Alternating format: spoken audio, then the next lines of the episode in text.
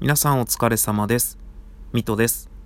本日は自分の思い出のお話を一つさせていただきたいと思います。よろしくお願いします。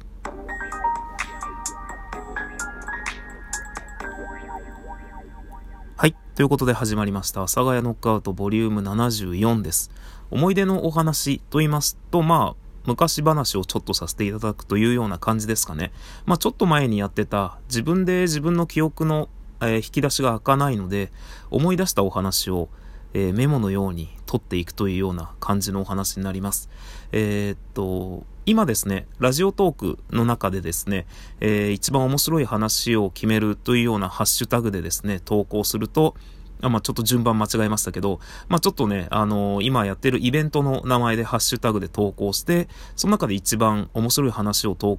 決めるっていうようなのをやってる、やってるんですけれども、結構いろんな方々からね、そういうので応募してはどうですかと、そういうハッシュタグでやってはどうですかと、えー、言われますが、まあ、すごくありがたいことなんですが、ちょっと自分の性格的にですね、あの、一番を決めるとか、えー、そういうのがすごく苦手で、まあ、言ってみたらそういうところから逃げ続けてきた人生ですので、えー、ちょっとね、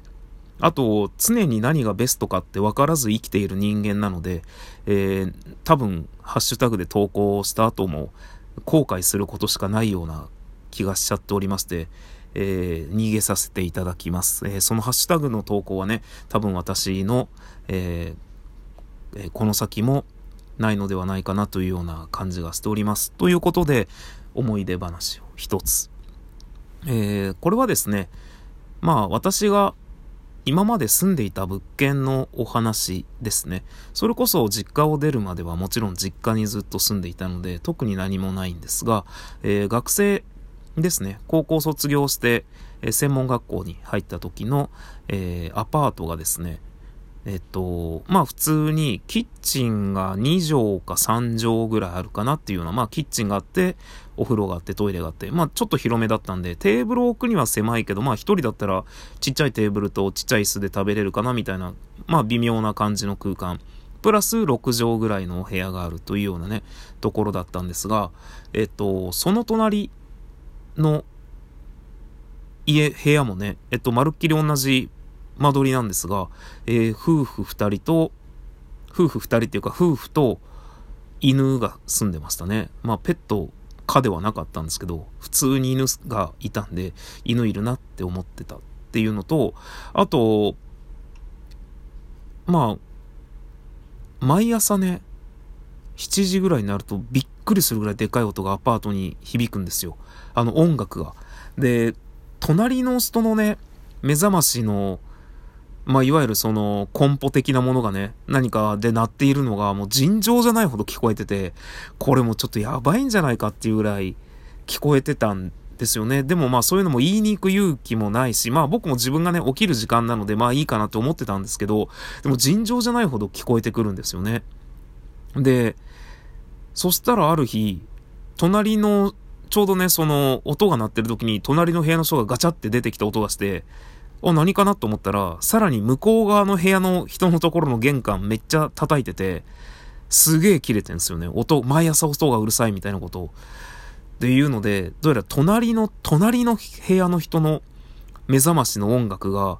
まさかの俺の部屋まで全然聞こえるっていう。だから隣の部屋の人からしたら地獄なんじゃないかなっていうようなね。ただそれ結構続きましたね。全然平気で3年ぐらい続いた気がしますね。まあ、隣の人引っ越したのかわかんないんですけど、ずっと普通に僕は聞こえてましたね、その音楽が。で、まあ、エアコンのない物件だったんですけど、エアコンつける用のダクトの穴は開いてて、まあそのダクトにあのカバーがついてたんですけど、えー、ある台風の日目が覚めたら、やたら部屋の中がそよそよしてるなと思ったら、まあカバーが飛んでってて、まあ外とダイレクトに穴が開いてる部屋になったっていうような、まあ思い出が学生の頃にはありまして、で、まあその後サラリーマンをやっている時に、えっ、ー、と、まあ会社のアパートというか、会社が借り上げてるアパートに住んだんですが、まあ隣の人はですね、あの、毎晩、なぜか女の人の名前を叫ぶっていうですね、えー、謎の、謎の気候がですね、毎晩ですね、1回か2回だけ、ほんと夜中の、夜中でもないかな、11時、12時ぐらいに、叫ぶんですよね。なんか、すっごい怖かったんですけど、まあそれは別にいいんですけど、まあ叫んでんなんで終わるんで、ただ下の部屋の人が尋常じゃないほど多分壁とか物をめちゃくちゃ殴るんですよね。もうガンガンどんどん殴ってて、で、すっごい暴言をずっと入ってるんですよ。もうなんか、どうってんだろバカ野郎みたいな。つけんなよみたいなのを、もう夜中とかはないんですけど、むしろ日中とかにもうガンガン、普通にガンガンそんなことするんですよ。ただ会うとめちゃくちゃいいおじさんなんですよ。ただね、その、もうほんと平日の昼とか、まあ自分がちょっと仕事休みの日とか、すごいんですよ。もう尋常じゃないほど。ただ会うといい人っていう。だそれが怖くって怖くって。で、しかもどういうわけかね、結構な勢いで玄関が開けっぱなしっていう。でもちょっと玄関開けっぱなしはもう本当やめてほしいのって、僕2階で、その人1階だったんですけど、まあ、最初ね、他の部屋の住人気づいてなかったんですよ。で、隣の部屋の人もあんまり家に帰ってなかったみたいで、その、隣の部屋っていうのはその1階の隣の部屋の人がね、気づいてなかったみたいで、まあ、いわゆる会社の借り上げたアパートで、えー、っと、そのおじさん、まあ、全部で8部屋ぐらいやったんですけど、まあ、そのおじさんとあともう一人二人ぐらいを除いて、全部同じ事業所の人間だったんで、よく会うことがあったんですけど、ちょっとやばくないっすかみたいな話したけど、最初誰も気づいてなかったんですけど、まあ、ある時気がついたみたいで、そしたらみんなでちょっとやべえなと。ただ会うとめちゃくちゃいいおじさんだなっていうのがあったんですよね。で、原因はもう最後までわからなかったんですけど、そのおじさんが出て行った後は、なんか、大規模改修みたいな、あの、工事が入ってましたね。部屋の中に。今まで何人もこう、部屋出て行った人はいたんですけど、別にそんななんかね、掃除の業者が入るぐらいだったんですけど、普通になんか電の子の音がするみたいな、あの、業者が入ってましたね。で、まあ、それで東京に出てきまして、まあ、東京に住んだボロアパート、えー、全部で6部屋あって、すべてサラリーマンの方ですって、あの、言われたんですけど、管理会社には。えっと、隣の部屋の人はですね、一度も見たことがないていうね、あの、いわゆる引きこもっていらっしゃる方で、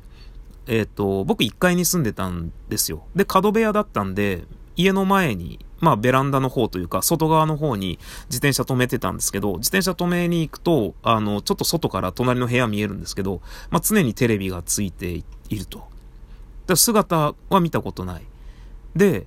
あと、毎晩夜中の2時、3時ぐらいに、パタンつってどっか出てって、10分ぐらいで戻ってくる。まあ、多分コンビニにね、なんかご飯だけ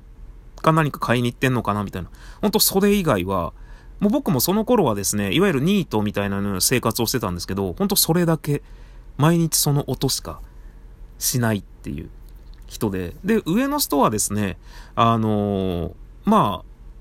いわゆるデリバリーで、デリバリーヘルスですね。デリヘルで呼んだ女の人を、えー、っと、喧嘩をしまして、あの、アパート別に声が響くとか、声が聞こえるっていうようなアパートじゃなかったんですけど、あのー、ある晩ね、ほんとそういう声とか聞こえなかったんですけど、ちょっと上の部屋からですね、まあ、いわゆるそういう声が、行為をしている声が聞こえてきて、で、そしたら、やめてよ。ちょっとやめて？みたいな、まあそういう声がだんだん大きくなってって、最終的に、やめろっつってんだろ、この変態って女の人がめっちゃ叫んで、で、なんかそこで喧嘩になって、で、表をで、バターンって出て行って、で、階段を降りてこう音がして、で、僕階段側のいわゆる角部屋に住んでたんですよね。で、そしたら、まあ、いわゆる僕の部屋のすぐ横で、喧嘩が始まってるわけ。で、喧嘩というかですね、あの、もう本当に女性が、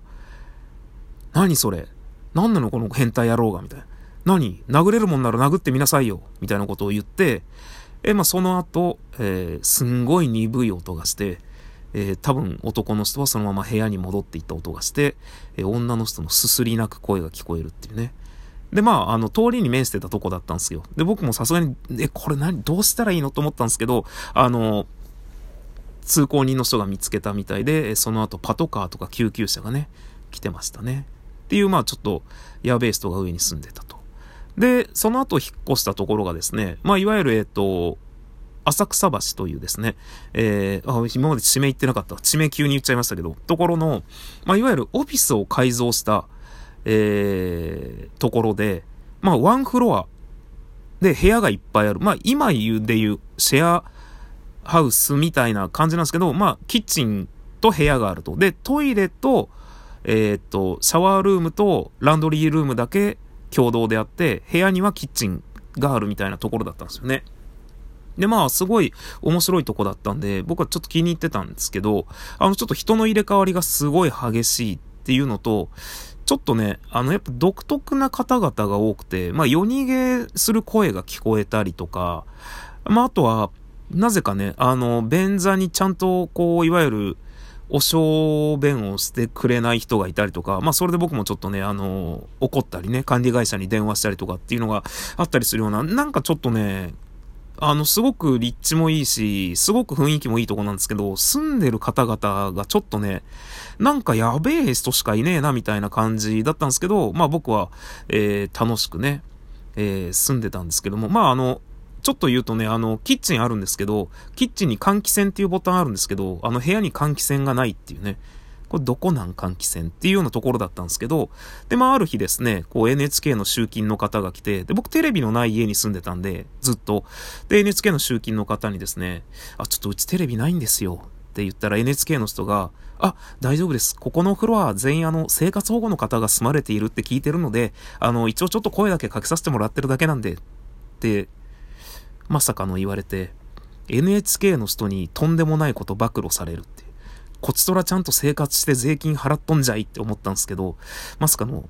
俺以外全員生活保護の方が住んでいるっていう、なかなかね、あ、そういうことだったのねっていうようなところに住んできた遍歴が今までございますというお話をさせていただきました。それでは皆さん、また明日。